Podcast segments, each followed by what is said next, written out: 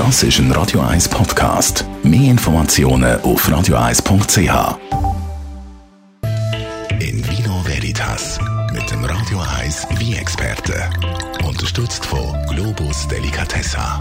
Globus.ch ja, David O'Halloran, jetzt an Heiligabend, Weihnachten und dann natürlich am Silvester. Da ist ja wieder Champagnerzeit.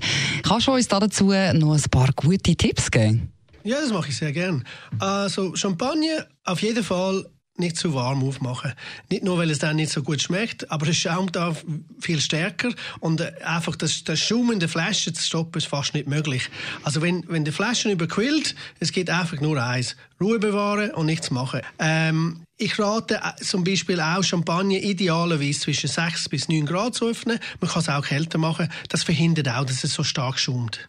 Und äh, dann könnte es auch gefährlich werden, gell, wenn man nicht allein ist. Ja, es ist äh, beim Öffnen kein Fall auf Personen zielen. Eine Flasche Champagner hat 6,2 Bar Druck und das ist der dreifache Druck ein Autopneu äh, und es, es macht jede Korke zum Geschoss mit Geschwindigkeiten von bis zu 90 äh, km pro Stunde da sieht man immer so die angeblich lustigen Videos, wo jemand einen Kork ins Gesicht hineinknallt. Das ist ja dann eigentlich überhaupt nicht lustig. Das ist nicht lustig. Es kann Verletzungen geben. Ich habe, äh, beim, beim Recherchen habe ich gesehen, dass in Amerika gibt es, ich glaube, jede Weihnachten irgendwie 30 Verletzte und es gibt abends mal einen Tote, wo von, von den Zapfen. Also Ui, gut. Die Horrorvorstellung äh, von Champagner-Fans ist sicher, ähm, oh mein Gott, das ist Mitternacht und ich habe die Flasche nicht kalt gestellt. Was mache ich dann? Genau, das ist schon der Panikmoment.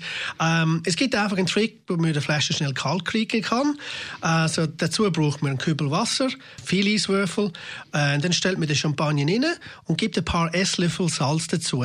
Also das, äh, das Salz senkt den Gefrierpunkt von dem Wasser und beim Auflösen entzieht das Salz dem Wasser zusätzliche Energie. Das beschleunigt den Kälteprozess. Das hilft auch, dass die Flasche sehr schn äh, schnell kalt wird.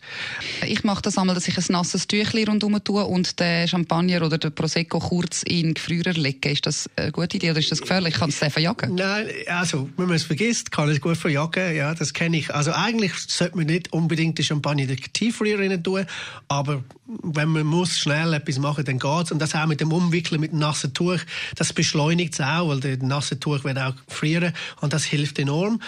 Ähm, gut, ich habe gehört, man kann Champagner auch sabrieren, beziehungsweise ich habe das auch schon gesehen. Erklär mal schnell, was das ist. Okay, sabrieren.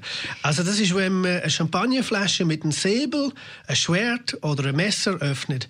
Also das geht, wenn man die Flasche sehr kalt hat und man den richtigen Punkt am Flaschenhals trifft und durch den Druck wird nicht nur der Kork, sondern auch ein Teil von der Flaschenhals weggesprengt und es gibt einen scharfen Bruch ohne Glassplitter.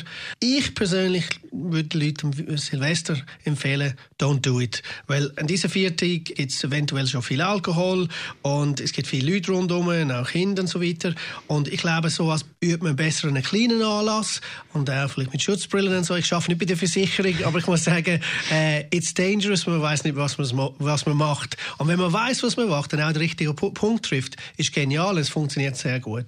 Ähm, ich habe ein bisschen nachgeschaut für Zitate zu Champagner. Natürlich gibt es all die berühmte von Winston Churchill, was er alles gesagt hat wegen Champagner. Aber eine habe ich gefunden, die ich sehr gut finde, also von Marlene Dietrich. Champagner gibt dir das Gefühl, dass jeder Tag ein Sonntag ist. Das stimmt absolut. Vielen herzlichen Dank, David O'Halloran. In Vino Veritas auf Radio 1.